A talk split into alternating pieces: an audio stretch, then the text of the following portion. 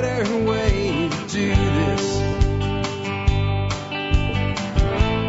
Let me show you a better way.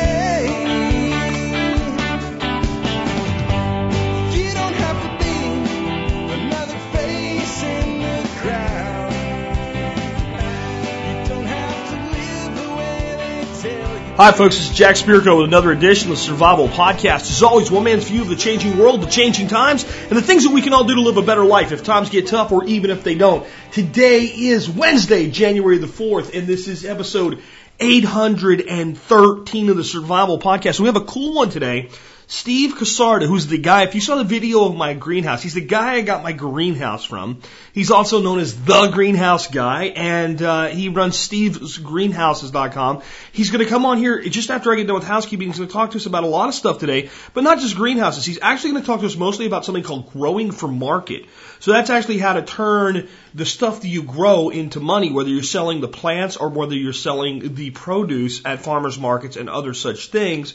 I think it'll be really cool because it'll combine not only the self-sufficiency of growing things yourself, but the self-sufficiency of potentially creating an income stream for yourself. I think it's going to be exciting and I look forward to having them on. Let's go ahead and take care of our sponsors. They do a lot to help take care of you and sponsor of the day number one is ReadyMadeResources.com. What more can you ask for from a company than for them to say who they are and what they are and then do it just in their name? That's what Ready Made does. All the resources for your prepping, ready made, ready to go, point, click, buy on their website. Great service, great pricing. And folks, if you can think of it from garden tools to the tactical stuff, you're going to find it at Ready Made Resources. You're going to get great service and great pricing. So check them out today. Again, ReadyMadeResources.com. Next up today, you know, let's say you got the tactical stuff down. You've got the guns. You're ready to go. Do you got the ammo? Without ammo, a gun is an overpriced club. And let me tell you something about ammo. A box of ammo is not enough. Uh, certainly, it might be enough to get you through a hard time. It really might. I'm not the guy that says you need 14 billion rounds of ammo buried under your house. It's probably a bad idea. But you need a sufficient amount of ammo, not just to deal with the time of shortage, but so that you can train with and use that gun. A gun you don't train with is almost as useless, not quite as useless, but almost as useless as a gun without ammo. You've got to train, you've got to shoot, you've got to be proficient, and you want everybody in the family to be proficient. That means you need ammo to feed those guns. You need the other precious metal, copper jacketed lead. Well, the place you're going to find the best prices on it bulkammo.com. Again, bulkammo.com and lightning fast shipping. You won't believe how quick it'll be between the time. Now, the first time you order, you got to provide a copy of your ID and stuff like that. Once you're in the system and you order, you'll be amazed at how quickly you'll get a notice your order's shipped and it'll be there like that. Check out bulk ammo pricing service, everything you could want in one place. Check them out today. Remember the best way to find bulkammo.com and readymaderesources.com and all of our sponsors go to thesurvivalpodcast.com first and uh, click on their banners in the right hand margin. That way you'll know you're dealing with an actual sponsor, not somebody that has like a sound alike domain or something like that. A cheap imitation of a true sponsor of our great community. Last but not least, consider joining the Member Support Brigade. If you do that, you get exclusive content available only to members. You also get over $150 worth of free ebooks. You get discounts to over 30 supporting vendors. It's a really great deal. 50 bucks a year comes out to about 18 cents an episode. So if you think the show's worth a couple dimes an episode, consider joining the MSB. Remember, military, law enforcement, Peace Corps, active duty, prior service. Send me an email to jack at the survivalpodcast.com before you join, and I will give you a special discount code. Little side note real quick before I bring Steve on. Um, this morning you may have noticed that the audio wasn't working for the show, and maybe it's still not if you got this as soon as I put it out. The reason is our audio server, which also hosts the Gear Shop and the MSB, went down due to a lack of communication with our web host. I'll leave it at that. Their fault, but it's a little bit our fault, but it's like 99% their fault. But they didn't really do anything mal- malicious or anything to us. It was just a miscommunication and a concern over some of the hacks that we had last month that we cleaned up and they didn't know we cleaned them up. So they blocked us. So that's all taken care of. The site should be back up. If they're not up when you first hear this, you are one of the people to grab it quick. What I did so that everybody could at least have some shows in the interim was I moved this week's shows over to the primary server uh, until we got the uh, audio server back up. So that's why it was out. Nothing to worry about, and hopefully by now it's not even an issue. And with the housekeeping wrapped up, I'd like to go ahead and introduce our special guest today, Mr. Steve Cassarda. Again, as I said, Steve is the greenhouse guy and the guy I got my greenhouse from. You can read his blog at thegreenhouseguy.com and you can find his greenhouses for sale at Steve's Greenhouses. He's here to talk to us a little bit about greenhouses today, but more about something called growing for market, which is actually producing food and producing plants and then going out and selling them. So it's kind of a twofold thing where you're actually not just doing self-sufficiency and self-reliance from a production standpoint, but actually selling. You can make a, actually a surprising amount of money with just a small area dedicated to doing this and working a few days a month. In fact, most of the people that do it are, uh, as Steve puts it, part-timers. They have a full-time job and they do this for extra money. And then there's a lot of folks right now that are out of work that are using this to put some money in their pocket. So uh, that's great too. He's here to talk to us about how to market your stuff, how to treat your customers, uh, how to grow your stuff, finding individual niches. It's going to be great. Hey, Steve, one, thanks for uh, for for building me a great greenhouse, and two, thanks for joining us today on the Survival Podcast. Jack, thanks. It's nice to be here. Hey, Steve. Um, so this is kind of a new topic. We've never actually talked about this before. When you said you wanted to be on the show, I knew greenhouses would be involved, and that's what I figured it would be mostly a greenhouse discussion. So when I saw the topic, I thought it was going to be great because it's it's it's combining food production and secondary income. So it's really awesome. But uh, I think there's a lot of people out there that kind of have this whole idea in their head that yeah, I'd like to be able to grow food, I'd like to be able to sell it, but how do I even get started doing that? Um, first, you you just gotta try. For, depending on what you'd like to do, if you want to grow for, say, market, go to a market, see what it's like, walk the market, um, talk to some of the under vendors, talk to the uh, the market manager. Uh, if there's something you're pretty good at growing, say you do uh, tomato plants, try it.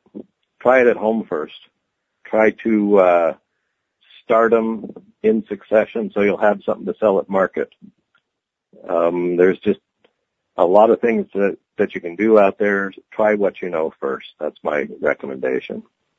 And I mean, kind of skipping around a little bit with things then, to me it seems like there would be a big advantage for someone doing growing with, especially in a smaller area that doesn't have a big acreage by using greenhouses to be able to start plants, maybe instead of selling produce, sell the plants themselves, keep things going in succession, deal with pests. So is there maybe a big advantage for somebody using tunnels? Um, there's an advantage to it. You don't have to use a greenhouse. Uh, it does help. It gives you a couple of different growing scenarios, a couple of different growing temperatures. Um, if you have a greenhouse, you can have a cold end, you can have a hot end. So you can grow things, get things started for your market, move them back to the hot end and start hardening them off, hardening, hardening them off. Um, you can do it outside too. Plastic. Plastic is a great equalizer. Uh, if you want to do PVC pipe, try it. That may be your way to get in. You don't need to start out with an expensive greenhouse. Um, that said, it does seem to pay dividends to having a greenhouse, um, mostly by being able to control pests, temperatures, diseases, um, things like that. Could you talk a little bit about startup costs then? Because you, know, you just bring up a big word for everybody is expense. And I, I know there's a lot of people that would like to maybe do some growing and, and, and some, some production out of that. But, you know, their thought is, well, I don't have money for 20 acres or whatever. I mean, does it take a lot of money to get into uh, actually making some money with what you're growing? No, not really. I mean, uh, put it this way. I go to our local Safeway, I go to Home Depot, and I'll buy different types of tomato seeds. I also order some of the hybrid seeds. You're talking a dollar sixty nine a pack for tomato seeds. Buy some good potting soil, some uh, Miracle-Gro potting soil. Get some used pots from your local nursery. They love to get rid of the smaller pots, four inch pots. Um, start them into six packs. Put a little hotbed in your greenhouse. We're assuming you have the greenhouse already. Um, just go go with what you know. Get them started cheaply, raise them up to saleable size, maybe even hold them a little longer than that, harden them off, make sure you're selling somebody a nice product, and start small. Uh, this year, you know, you might do three or four things. each year you add a little bit more. And we're talking about growing for market here for actually taking down to your local farmer's market or to your local, uh, somebody's got a stand on the street and offer them to sell your product. You know, and you're talking mostly about like selling the plants right at this point, and to me that seems like maybe it's a better niche for a lot of people than trying to grow produce and sell produce. Um, plants is early. Say, uh, say you do 200 tomato plants and 150 zucchini and 40 pumpkin plants. You take those to market over the course of the early spring or mid-spring. You sell only half the tomatoes, most of the zucchini, and very few of the pumpkins. You haven't sold them. You're not going to sell them. Plant them. If you have the room, plant them up. Now, you're going to wait three months, but you'll have another set of markets you can go to toward the end of summer when you can be selling the produce. I think that makes a lot of sense, and it's spreading your revenue out um, uh, quite a bit. And I think that makes a lot of sense. On the on the plants or the produce, do you think it makes sense for people to go like? I, I don't know if I go down to the, the the nursery or what have you this spring and I look for tomato plants. Everybody's going to have Parks Whopper tomatoes, or you know, there's some there's a variety of California uh, Wonder peppers. Does it make sense for people to maybe take the approach of going with those you know well named brands, or maybe trying to establish their own niches and markets? Um, you can try your niches and markets. An example was this year I tried Whopper and, uh, oh, another tomato from back east there. Apparently you folks have great luck with them. I found out here we have terrible luck. So Yeah. start out with your basics and then, uh, then expand out. Just do two or three things a year. If you lose them, it costs you 10 bucks. If you don't lose them, you made some extra money because it's something that nobody else is offering. Take, uh, yellow cucumbers they sell great now. Uh, at first, nobody could give them away. So it's just a matter of developing your market, and it doesn't have to be vegetables. I mean, while you're starting your vegetable seed, you can also be thinking about ordering plugs for uh, bedding plants, petunias, uh, trailing basket materials. Um, there's just a ton of things out there. I do begonias. Begonias are hard to do, but after time, you learn how to do them. That since they're hard to do, nobody else does them. I've got the market cornered. I can charge what I want. So That's- don't that's- stick with your, your local stuff. Just do branch out a little bit. It makes me think of herbs too, because like I, it, I I can't believe it. I go down to like these nurseries or whatever, and people are selling a basil, you know, a basil start plant for three bucks, and you get about Yeah. a bazillion seeds off a single basil plant. And if you can't grow basil, you've done something. I, I don't know what it's like in the Northwest, right? But in the South, if you can't grow basil, you've done something bad wrong. Uh, you're probably not going to grow bacteria if you can't grow basil. So it seems like there's a lot of opportunity in maybe the herbs, the flowers, the ornamentals, all of that stuff kind of cumulative. Uh, yeah, the up here, herbs and basils, they're a big product. They, we do have a lot of problems with them with uh, pests and diseases. For me, I'm retired, so I stick with the easy stuff. Um, you, you, you know, there's 10 people that sell basil at my show or at my market Sure. and sell a lot of herbs. I'm the only one that sells begonias, maybe one other person. Um, geraniums, you know, the big beautiful geraniums. You can order a plug for 50 cents or 75 cents now. Put it in 25 cents worth of pot and soil. Sell it for 3.49. There's only one other person in my market that does that. So if you're into the basils and you want to produce basil and herbs for everybody, try it. But try it on a limited basis. Spread yourself out, like I keep saying. I think it might make sense too, even if you're going to do that. Well, then get a little bit exotic, do the purples or something like that. And I, I think it, you're, we're coming across something I really didn't think of before the interview. But there's a lot of variances by region. If I, it, it, literally, if I take a handful of basil seeds and throw them in my yard, if I don't mow that spot, there will be basil later on. Um, that's that's what it's like down here, and where you have a different environment, or the Whopper tomato, not really down here, but I remember that one from Pennsylvania. When we grew that in the Northeast, that tomato was like, it, was, it was almost like having an apple tree by the end of the year. There was so much growth and so many tomatoes on it. They don't work as well for you. And I'm sure there's plenty of things in the, the Northwest that work well that wouldn't work down here. So it probably does make sense for people to do a lot of self-experimentation so they know they're marking a good product. Right, exactly. And like I say, doing your research at your local market before you actually start growing, that's going to be the key. Um, walk, you know, go to your market, go to several different markets in your area if you can. Walk the market, look at the stalls, see who has a line, see who, which vendor has a smile on his face. Um, and when you notice his customers walk away, see if they're smiling, and then look at what he's selling. That's that's key. And that vendor, you may begin to copy part of what he's doing. You're still going to do your own stuff, but that vendor doesn't care if you copy him. He's confident enough in his product that he figures the more the merrier. That's how I am at my markets. Yeah, I know. You'll find, you'll find that guy that was smiling and his customers were smiling. Uh, if he's like me, I can be selling, say, a geranium for three ninety nine and have somebody two stalls down selling for one ninety nine, and the customer's going to buy it from me just because of the rapport you build with your customers. That's another thing. Take your time, commit for a couple of years. The first year you may get just dusted. The second year, your couple of your people are going to start to know you, and by the third year, you're a regular. You know, you're like their local grocery store. They're going to come to you first. Yeah, I think the the rules of business apply to all businesses, and there is certainly something to said before about building up a clientele and uh, a client a client being willing to pay more than a customer will. I think that's people always you know make that customer client delineation, and to me, it's not like you know whether a customer or client is based on the, the client will pay you more. Uh, than the customer will. That that's what it means to me because they're loyal to you and they want to do business with you. Exactly, and they have a proprietary feeling in your business. They feel like they own a piece of your business.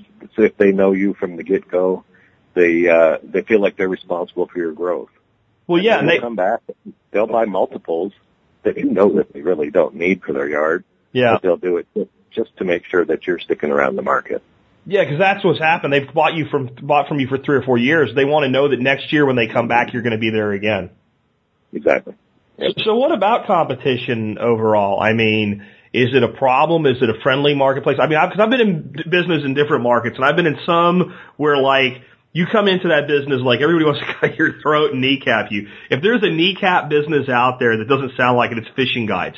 You show up and start guiding on a lake where there's old timers and you haven't been there, you might come back and find your tires slashed or, or sugar in your gas tank. And then some, they're like, you know, the more the merrier or whatever.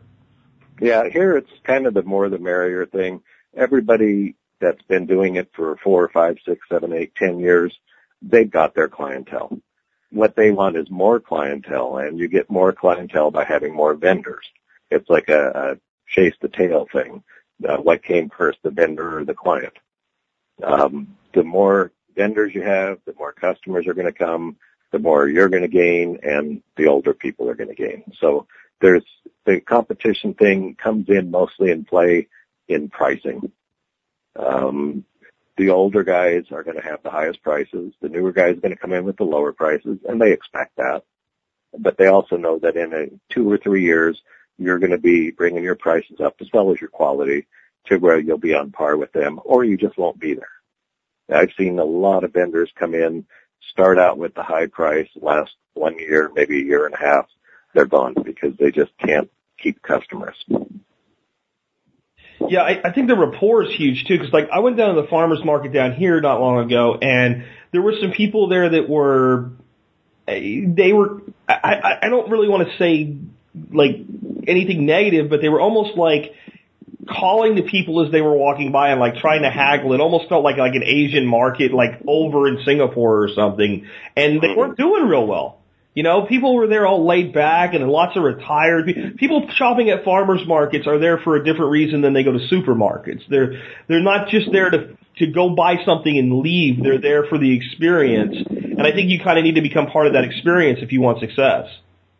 Oh, you do. I mean, you're you're you're sharing with the customer your passion for what you're doing. And for me, I don't know, most of the vendors there, it is a passion. They aren't doing it because they're getting rich, because you're not going to get rich. Um, you can make good money at it, uh, but you just, yeah, you have to be there for the customer. You have to catch a customer's eye. You always have to be nice, period, to a customer. There's no being partly nice. Uh, the nicer you are, the, the better they're going to respond. And you may think that you're portraying a bit of an act at first, like I did when I first got the nursery business. After a while, I realized these people really do care about me. They care about what I think and what I've got to say, and they realize I know my plants. I mean, I've had customers come in that uh, they have no clue what this plant is, but it sure is pretty. And by the time they're leaving, they've got three of them because I've told them everything I know about that plant, the good and the bad. And they're excited about it. So if they can see that you're excited, you're going to get them excited. You make them feel like they're a part of the market and they want to feel like a part of the market. Yeah, I think they also want to feel like when I take this home and I plant it, I'm going to plant it in the right soil with the right light exposure and I'm going to water it the way I'm supposed to. I'm going to fertilize it. And if I don't know what it is, I'm not sure what to do. So if you can make them feel comfortable that they're going to go home and have great results and they do, then you're really going to start to establish something with them. And I mean, that's kind of my next question is how long does it take for somebody to really get established into something like this? To where like they're going to be, Um, they are going to be there next year. You know, like you know they're going to be there next year when you see them as a vet. Um, you, you just have a feel for them. They're not the pushy types. Um, they don't cross their arms and let a customer walk up to them. That, the type of person it's going to take to stay in the business is just going to have to be friendly, outgoing, smiling. Um, they have to have that passion and passion shows on their face. It shows in their products. That's just all I can say is the passion. That word's overused a lot, but the people that I, all the vendors that I, a lot of the vendors I know, they're there for that passion. Like I said, it's definitely not the money, but the, given the money, this is a way to make some money. I have sold quite a few greenhouses over the years, and I say in the last two years I've had a dozen of my greenhouse customers that are now selling at market, and four of them are selling at one of the markets I'm at. One of them is right next to me, and I think it's great. It's like I'm the Godfather. I get the people in just by showing them my passion. Yeah. They they seem to gain some passion, and then I've heard like the guy sitting next to me how he interacts with customers. He interacts the same way I do. His the little story about him is uh, he's a UW graduate. He was laid off. He lives just about two miles from me. Bought a greenhouse. Asked for suggestions. I told him a few things. And lo and behold, the very next next market, he's sitting two stalls over from me, selling Walla Walla sweet, sweet starts, onion sweets or starts. And uh, I said, "Great!" I walked over. He had 48 of them, and through the course of the market, I've sent people down to him. That's another thing vendors do is they send, you know, if you know somebody down there's got it, you'll send them down there rather than have them walk away. So I sent him down to him to get the Walla Walla sweets. I go back and see him at the end of the show or the end of the day. I said, God, you did great. You got wiped out. I said, what are you bringing next week? He says, that's all I had. Oh So wow. He had anticipated selling 48 of them over, say, the next three markets. He sold out in the first day. Wow. So it is a, a potential moneymaker. Like I said, not rich, but you're going to pay your costs. You're going to have a, you know, it's, it's also a lifestyle. So Well, it's definitely going to build community with people. I mean, you have people that you know you could lean on in your area, and they know they can lean on you if you guys need each other, and that's a huge part of the whole prepper mentality. Um, you've mentioned a greenhouse quite a bit because I mean it's a big thing for you. Obviously, you're Steve, the greenhouse guy, right? So, um, do you think somebody needs a greenhouse to do this, or is it just highly beneficial, or does it depend on where they live, or what? What, would, what were your thoughts on that? You know, a greenhouse is a great thing to have. Of course, I sell them. Um, but you could start out with the PVC frame, or you could start out with a uh, a piece of plywood on top of the fence. I- If if you don't mind, send folks to uh, thegreenhouseguy.com. It's a blog I started thanks to you, and one of the series I did in it was uh, growing for market. It tells in there in one of my first ones that I started out with a four by eight sheet of plywood with two legs and the top of it was up on top of my fence. I put some plastic around it and I went to market that year. Um, I've never looked back. I mean, I quit doing markets because I got into the retail nurseries, but, uh, here 25 years later, I'm back into doing markets. So you can start with a lean-to shed off of your house. You can start in your kitchen with your, uh, tomato starts up. So just to be clear, to be clear on that kind of, and you probably have this on your blog, and I just haven't seen it yet. Um, that piece of plywood isn't for stuff to sit on top. Of it's kind of like a roof, and it's like a lean-to, and you face that, I guess, you know, south, and, and drape plastic Exactly, from yeah. there. Oh, okay, cool. Mhm. What a great Yeah, idea. and I put a little door on the front. Um, it looked rinky dink on the inside, but all the plants that I had in it sold. And I just sold those to neighbors. Wow. Um, it, doesn't take a lot. There's not a lot of expense involved into getting into it. Even uh, say that greenhouse you got for me. Yep. With uh, I forget what the cost was, but by the time you got all said and done, if you had bought that greenhouse, done the framing, all the plywood, all the plastic, everything you've got to buy from Home Depot, you're in nine hundred bucks. That's about right. Yeah, because I think it was about 600, and I think I have about 300 into the material, so that's dead on. Yeah. So if you've got that much, I'd say invest it. The worst thing you're ever going to do is you're going to continue to use that house for yourself, and the house will pay for itself eventually. The best you can do is be ordering another greenhouse next year. And that happens a lot. I mean, when people get into this business, it's explosive. Uh, the growth is usually exponential. I think there's some real potential for some exotic things that haven't been explored yet as well. Like, if I look in uh, a catalog like Tree or something, they sell wolfberry or goji berry. Uh, a plant is like twelve fifty, eighteen bucks. Well, I tried starting some from seed, and it's as easy as starting a tomato. And you can buy a packet of seeds from like Sand Mountain Herbs for, oh, I don't know, like three bucks for like, you know, and it's like, it seems like there's about a hundred seeds in there. That's a pretty big margin, you know, Right. and they, they are pretty frost tolerant. They'll go down about zone five, but they'll handle warm temps up to like zone eight. So it's got a big swath of the market. That's just like one thing. And to me, that would be something you could show up at a, uh, a market with that you're probably not going to have a lot of other people there. And if you had a little, uh, like a little bowl full of the dried, where you dry them sort sort of like raisins, they're good eating. They're very nutritious. I think that would sell. I mean, and that's just you know, kind of off the top of my head. And you're the only one going to have it. For a while anyway, that's for sure. Probably the only one selling it. Um, another way of doing that is what I do is I like to skulk the back aisles of your local nursery because every nursery owner, if it's a real nursery and not just a buy-in and resell nursery, if it's a real nursery, you check their back aisles and you're going to find their little special things. For me, it's um, oh things like angel wing begonia. That's something that you probably some of these some of the folks listening today will have that in their house. Take some cuttings. Um, over the course of the next couple of years, you can sell 30 of those plants at eight dollars a piece. That's not much, but that's one little plant. Uh, there's just a ton of things out there. Like I said, if you if you if you go through the aisles of the back of a nursery and maybe even ask the nursery owner, hey, what's a real good seller for you?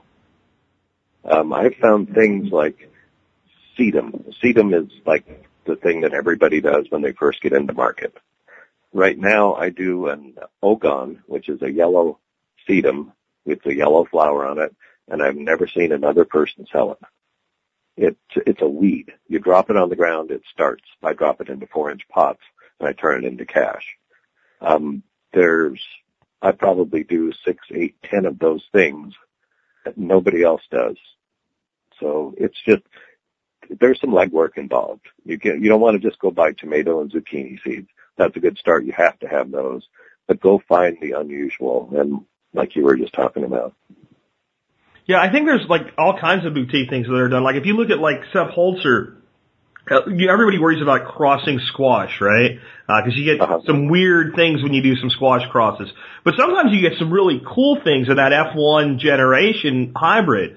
Well, you know, that's something if you're, if you figure it out, if you go do, and, and, you know, manually pollinating squash plants is pretty easy. You, you, you take a male blossom and you take a female blossom just before it opens and you use the male blossom to pollinate the female blossom. You pull the female open. You take some paper tape and you tape the female closed so it'll never open. Two days later, the blossom falls off. You know the cross, and you might get some real ugh, right. But Sepp's got some pretty cool stuff, and that would Yeah, be another example of where else are you going to get one? You've got the secret recipe, so to speak. That's right. And you can do that over and over and over with squashes, with roses, with anything. Well, I'm sure you know the story of the mortgage lifter tomato. You know, actually I don't. Okay. Mortgage, the mortgage lifter is a hybrid that became an heirloom. Like it was such a great tomato that they just kept replanting the seed And you, it takes about seven to 14 generations generally to make a hybrid reproduce. So if you just cull out everything that didn't work and get seed only and do it over and over again.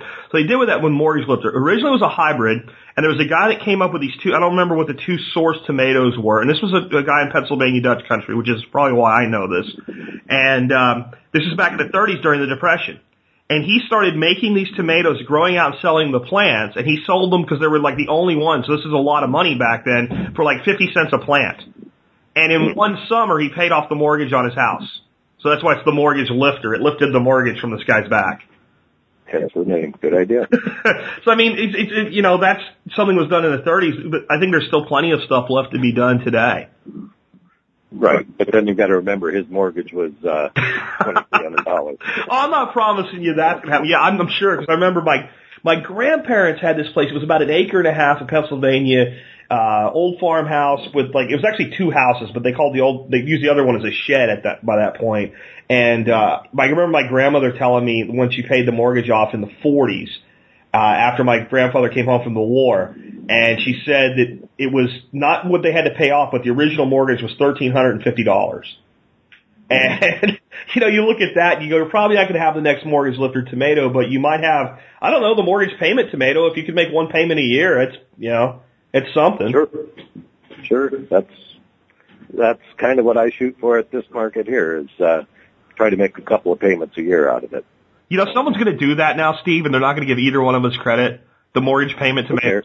I don't care. You know what? I don't care. Al- and that's another thing about my greenhouses. If you want one, great. If you don't, I don't care. Just build one Yeah. because you're going to find once it's in your backyard, you got to use it. And if you start using it, you're going to start growing something. You'll give a little something to a neighbor. The other neighbor will want to buy a couple. So this is not the kind of thing that you have to jump in with both feet right away or buy an expensive greenhouse. Just do it, have fun with it. Um, it, it's a nice way to teach kids too that you don't have to go through the drive-through to uh, get lettuce on your hamburger. Um, it's it's just fun. The growth Uh, rate also- difference is big too. I, I don't think people get it, especially during the colder months of the year. Like, you guys have cool weather, right? We don't. We have hot weather down here. And in the summer, you try to grow lettuce in this environment, it just, it, it's too hot. It just, it, it is too hot.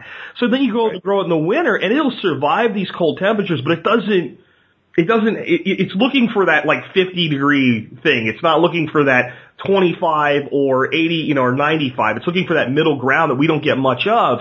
But you take that cold temperature and you go with a greenhouse, like, I don't know if you saw the videos I did with the lettuce in my garden with just a, all I did was put a fish tank over them. But Yeah. the growth rate was uh-huh. like six times the stuff sitting right next to it. Yep, I've got that sitting in my greenhouse right now. I grow, I take a trough, like a six inch deep, 16 inch long, eight inch wide plastic trough planters, and I'll plant four or five of those up with lettuce so that I can harvest this leaf lettuce over the course of the winter. Um, I've got radishes going right now, cauliflower going right now, carrots, uh, Walla Walla sweet onions. These are all things you can do in a greenhouse, and I'm only at uh, 40, 40 degrees. 40 degrees. So, what, what, what did you say the temperature was? Beg pardon? Yeah, about 40 degrees at night. Oh, 40 degrees at night. Yeah, we, we had our first really cold night last night. It was like 24. Uh, Yeah. everything I had made it. I don't have anything that's really, uh, frost sensitive right now going on though, but even my stuff in my garden beds, I've got some, uh, broccoli and cabbage and stuff in the beds and they all made it. The cover crops all made it. Um, it, it's amazing when plants are healthy, how much more tolerant of stress they are than when they're not. Right. Yeah, the 40 degrees I was talking about was my heated temperature outside. Oh. was down in the 20s. Okay, there you go. I was like, 40's not that bad. Okay, I got you. So you're you're, you're Yeah. about 40 inside during the during the, the the the day. Are you using any kind of supplemental heat, or are you just using you know solar residual or?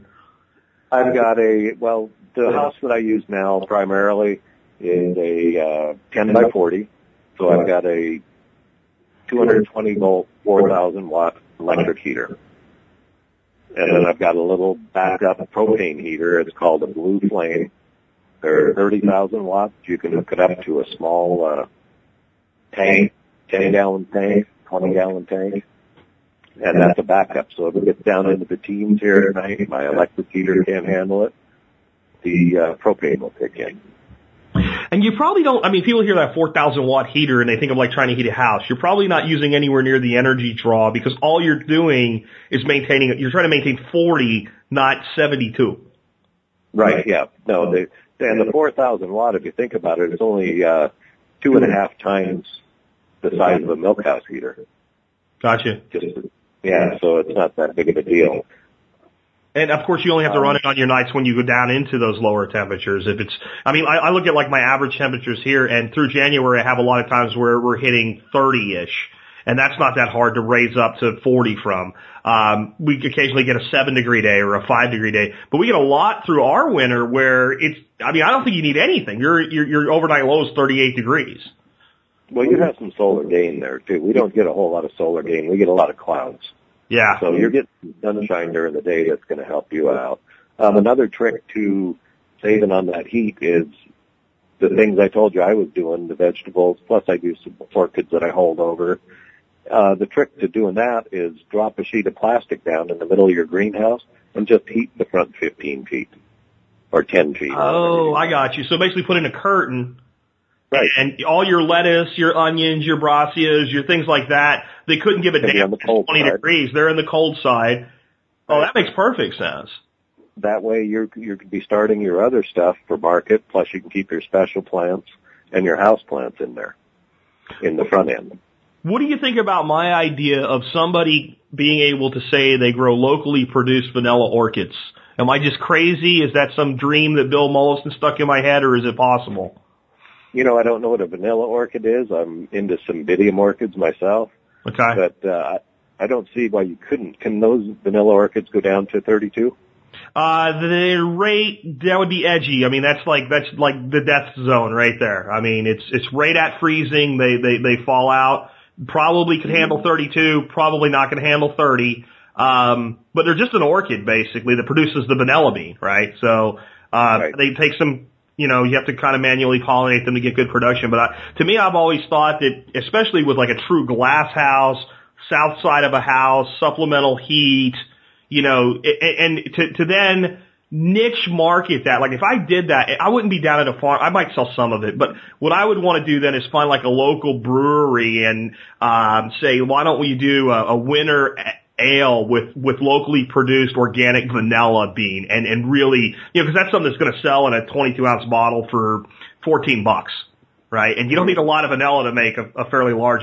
So something like that, I've always thought there's like a niche for something to be able to say, you know, because people are sort of value that locally produced label a lot. Um, you know, another little niche that per, that uh, values that locally produced label is hospitals, nursing homes, schools. Um, you don't have to sell at a farmer's market if you can prove that you can produce something. Um, a lot of these people are willing to buy it from you, and then they can in turn say it's locally grown. So they get a feather in their cap, and they usually pay, pay pretty well. So And it's probably the, some of the easier stuff to grow sells for some of the best money. I mean, like, I, I don't know of anything that I grow that's easier than salad greens.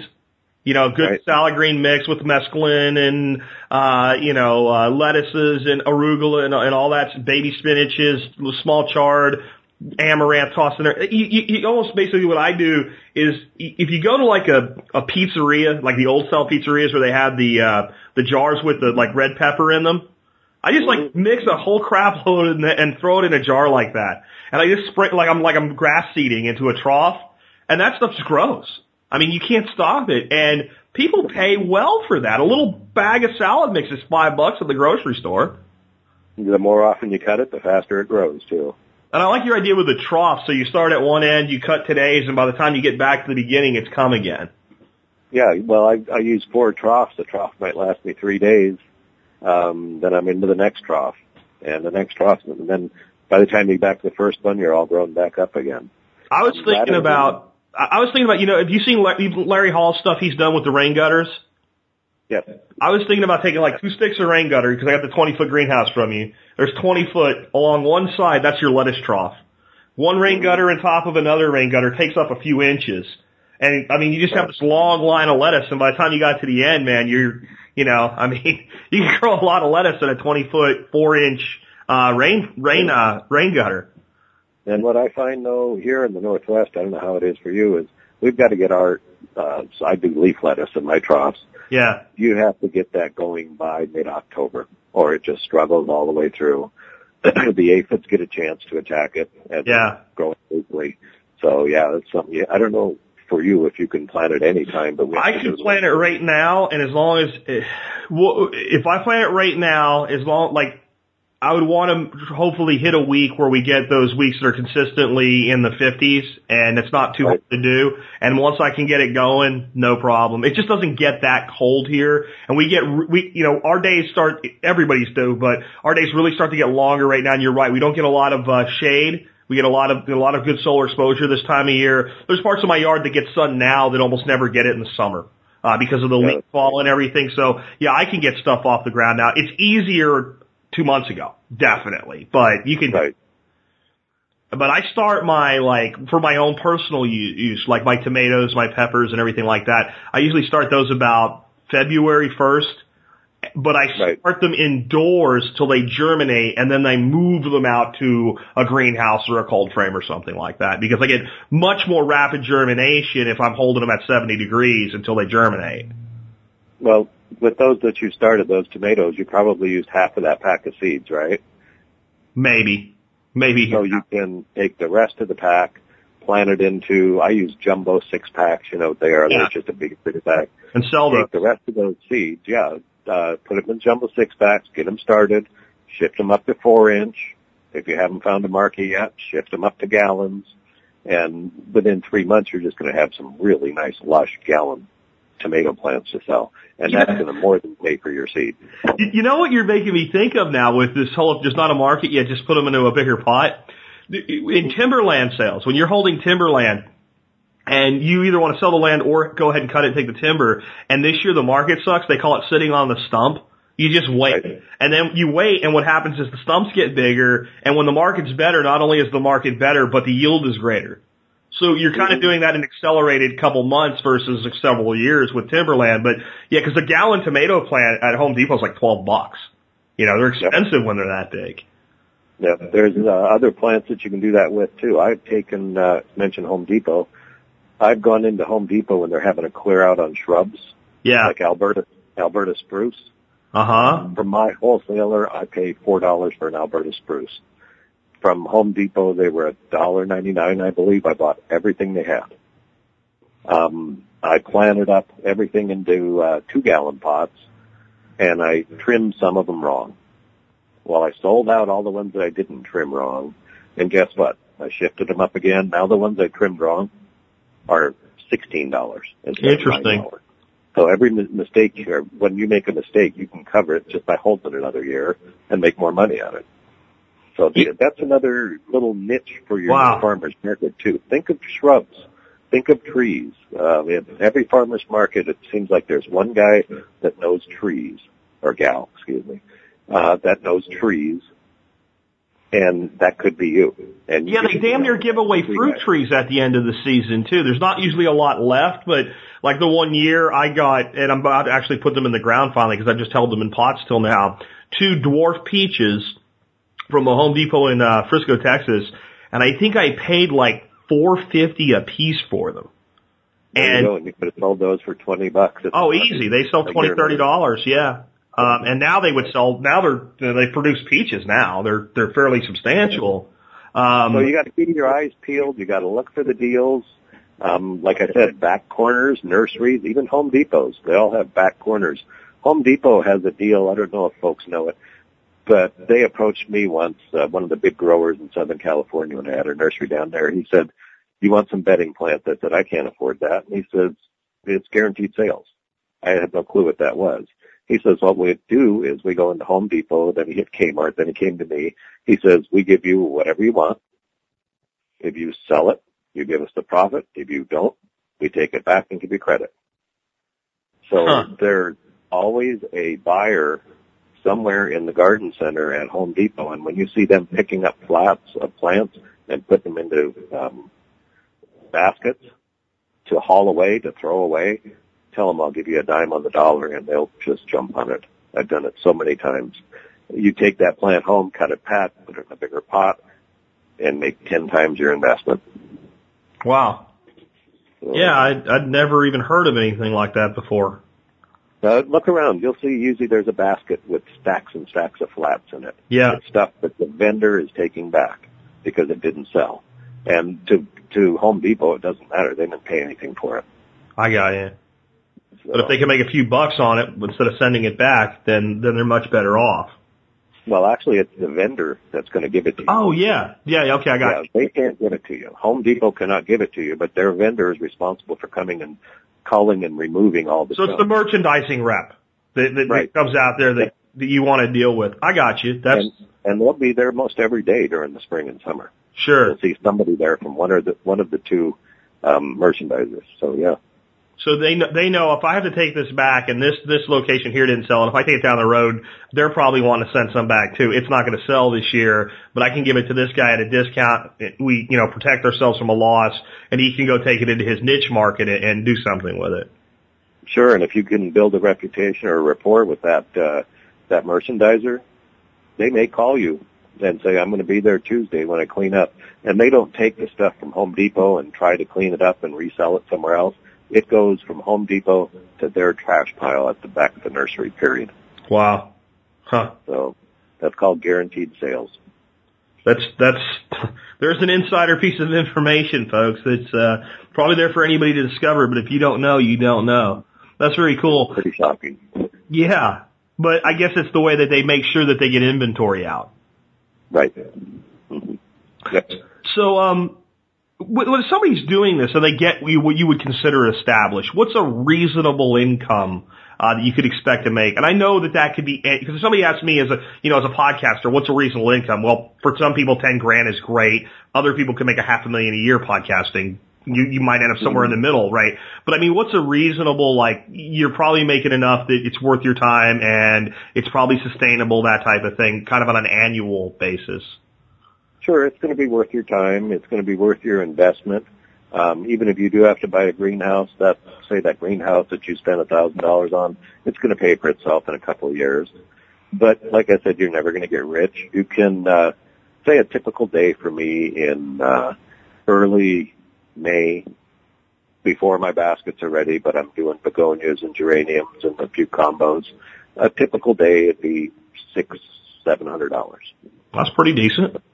A good that would be a, a Saturday, and the Sure. day before on Friday at another market, I probably made four fifty, five hundred, Okay. and then you've got your Mother's Day weekend. You can count on, you know, and I've been doing this a while, but I can still count on fifteen hundred dollars for that uh, that Saturday, and that's five hours. You know, you've got a lot of labor involved at home, and a lot of prep work. Um, you've got to have everything to have a booth at a market. You don't just walk in and put it on the ground. Sure. Um, but yeah, there's there's money to be made at it. Well, that's an interesting thing you, you you brought up. How about that? What what does a person need to like think about? Like, because if you're selling a a significant amount of volume, you're not just going to throw it in the back of a Jetta and, and and cruise out there. You need maybe some table space that you have to provide for yourself. Any kind of like like whenever I do trade shows, there's always some level of like production value to the booth. I mean, what are some of the things that people need to be thinking about beyond just I've got plants I want to sell? Well, you got to have a display. I I'd like to start with the what are they? The easy up tents. Those are nice. Have one of those. Have some weights to hold it down. Um, have uh, a couple of the tables, the folding tables from like Home Depot. They're forty dollars for a two foot by six foot table. A couple of those, so that you got the product up close to the customer. Um, decide what you're going to have. Are you going to have hanging baskets? Are you just going to have vegetables? Um, a couple of the other little things like have bags, have boxes, um, have pricing, price tags, have a bench with stuff on it, have a bench with special stuff on it, um, have your bench with everyday stuff on it. Uh, there's just a zillion things to learn. Best way to do it is go to the market and just stand there and stare at somebody's booth. And when when you get to see that person and, and they're slowed down, go talk to them. Yeah. They don't mind telling you. They really don't mind. Because one of the things I'm thinking of now is like, okay, if I'm if I was going to bring uh, a couple hundred pumpkins to to a market, I could literally just fill them up in the back of my pickup truck and, and take them down there. With plants, I've got to be concerned that I don't damage them. That's what sells is the plant looking good and healthy. So is there Right. some, is there some ways that you do that? Because I till this second I never even really thought about that logistical component. Sure. Um, say you wanted to take uh, a bunch of petunias, a bunch of bacopa, a bunch of lobelia, a bunch of this, a bunch of that. Don't take a hundred of each. Take 25. Keep it small. Um, not everything is going to sell every time. So just take as a broad a range as you can. Only take your best materials, your best pumpkins, whatever you're taking. Um, you said you had a hundred pumpkins. Don't take them. You're only going to sell 30 anyway. Sure, and I'm being ridiculous. I'm just thinking of like if I had a whole bunch of produce, I could few boxes back of the truck gone. But I got to be a lot more careful stacking. I can't stack plants on top of each other. Well, I, I can, but I got to be creative about how I set that up. No, you find the old wooden boxes, um, and put them in the boxes and stack the boxes. Gotcha. Or then, then you put your tables across the tops of the boxes. I use a van. I have, uh, just a few shelves in there and I can slide my flats along that shelf. I can put 28 flats just in one quarter of my van. And then I've got room for hanging baskets, patio pots, um, and busy season like before Mother's Day, I take a trailer as well. You can do it, like you said, though, in your uh, Volkswagen Passat. Sure. You just have to plan it right, and And take you're only less. taking your yeah, you're only taking your Volkswagen Passat, so you don't need four tables Yep. and taking fewer product. Or if you live really close, maybe take two trips. But yeah, I think somebody with a pickup or a van could could could probably pull this off at any scale because you're not going to sell everything. I think that's another thing I've seen with people at trade shows in in other you know different than a farmers market, but the same uh, for the newbie where they bring so much merchandise. And they're not, you're not going to sell it all, especially like your first couple appearances. And uh, my, my thought is if you only bring a little bit and you completely sell out, that's awesome because you should be getting a bunch of people's names and emails and telling them you're going to be there next week and what do they want. And then your market kind of tells you what your inventory requirements are.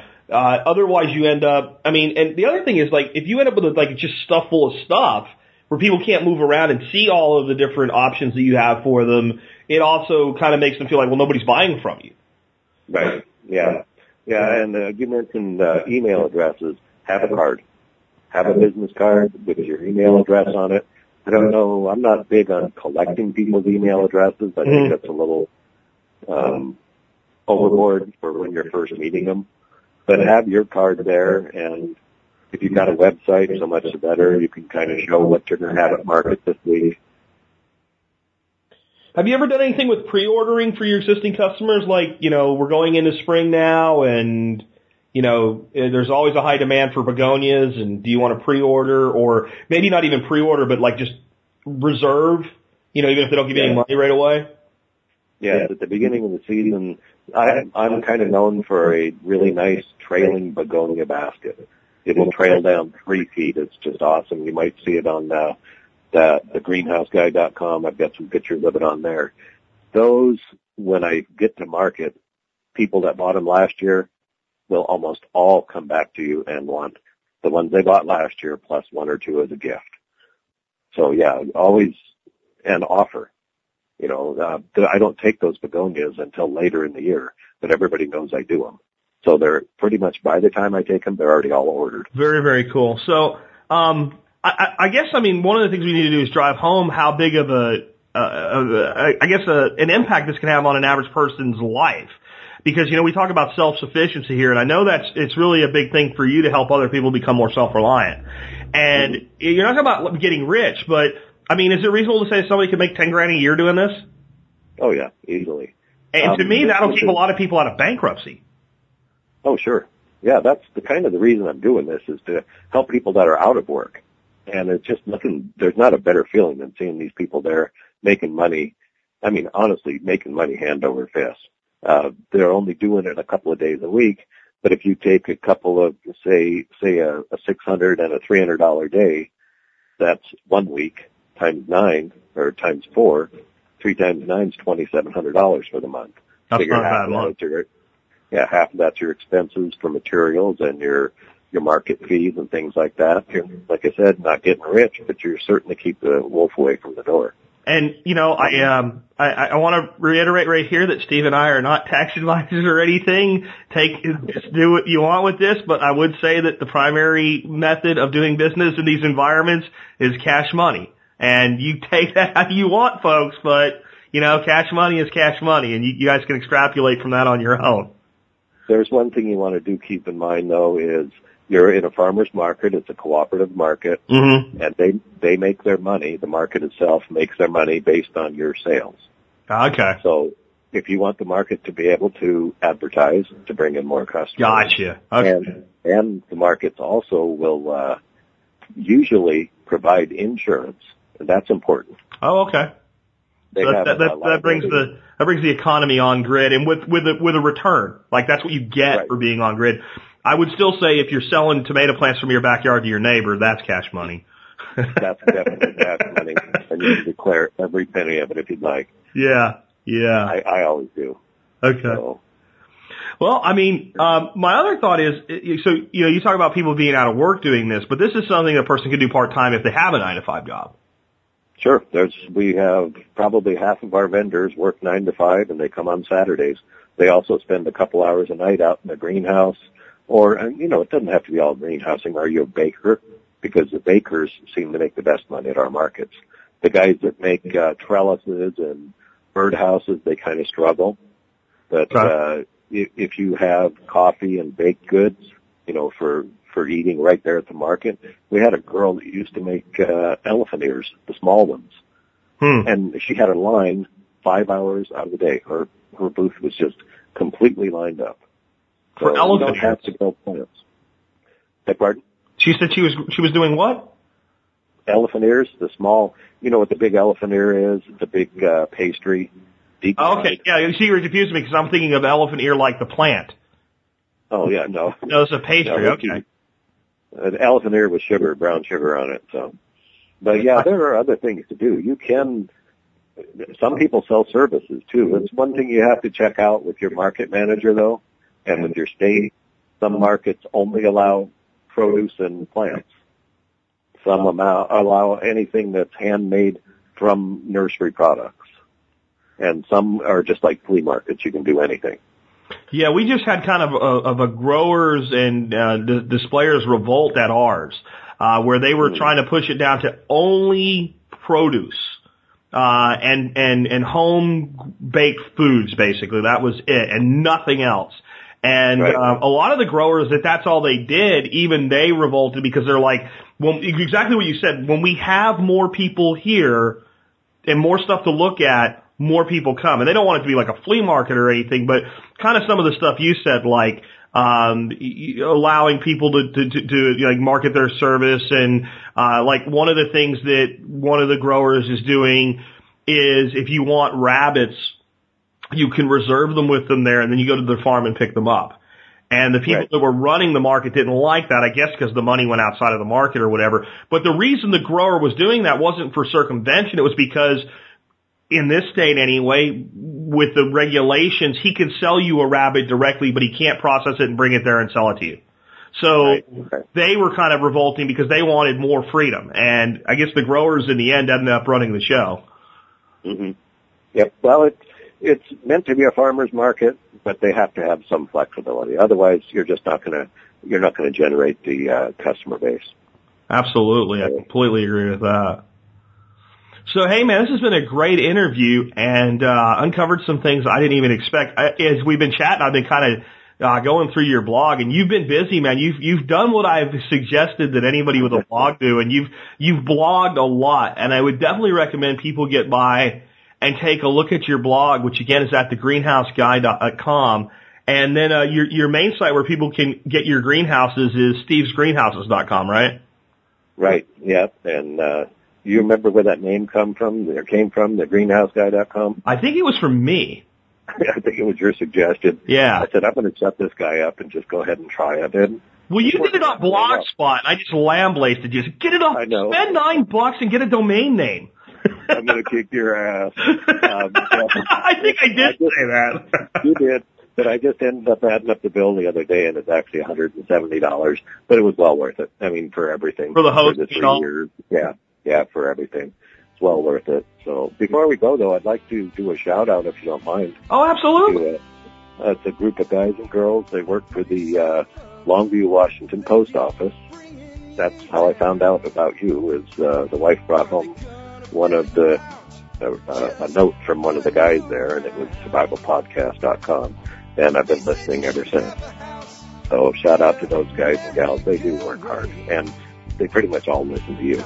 so that's that's telling you something about the office. Well, let me say thank you to those folks as well, and thanks for letting you know. I mean, I have a great greenhouse now. I've got a new great relationship with uh, somebody. I'd love to have you come back on the show again sometime. I think there's a lot of stuff we could talk about. Maybe we have you come back on just let's say uh, right before spring, February-ish, and January-ish, or something like that. I'll Dorothy get in touch with you just on starting plants.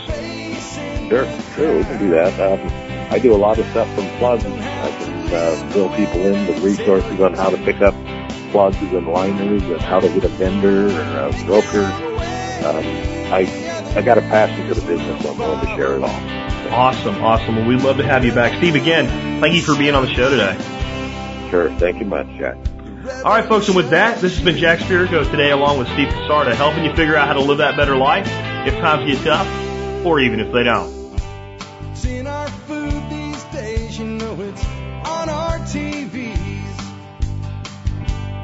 Sometimes we forget we are what we eat. I don't know the answer. It's like there's nothing I can do. It's the price we pay, I guess, when we follow all the rules. There's a better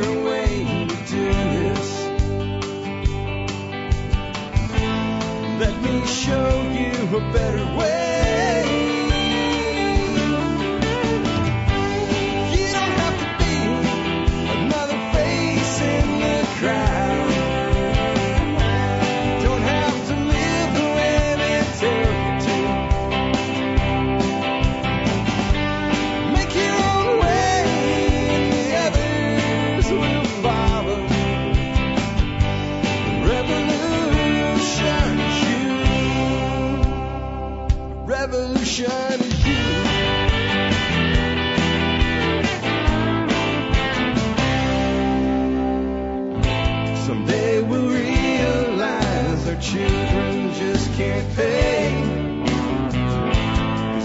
Nobody up there cares.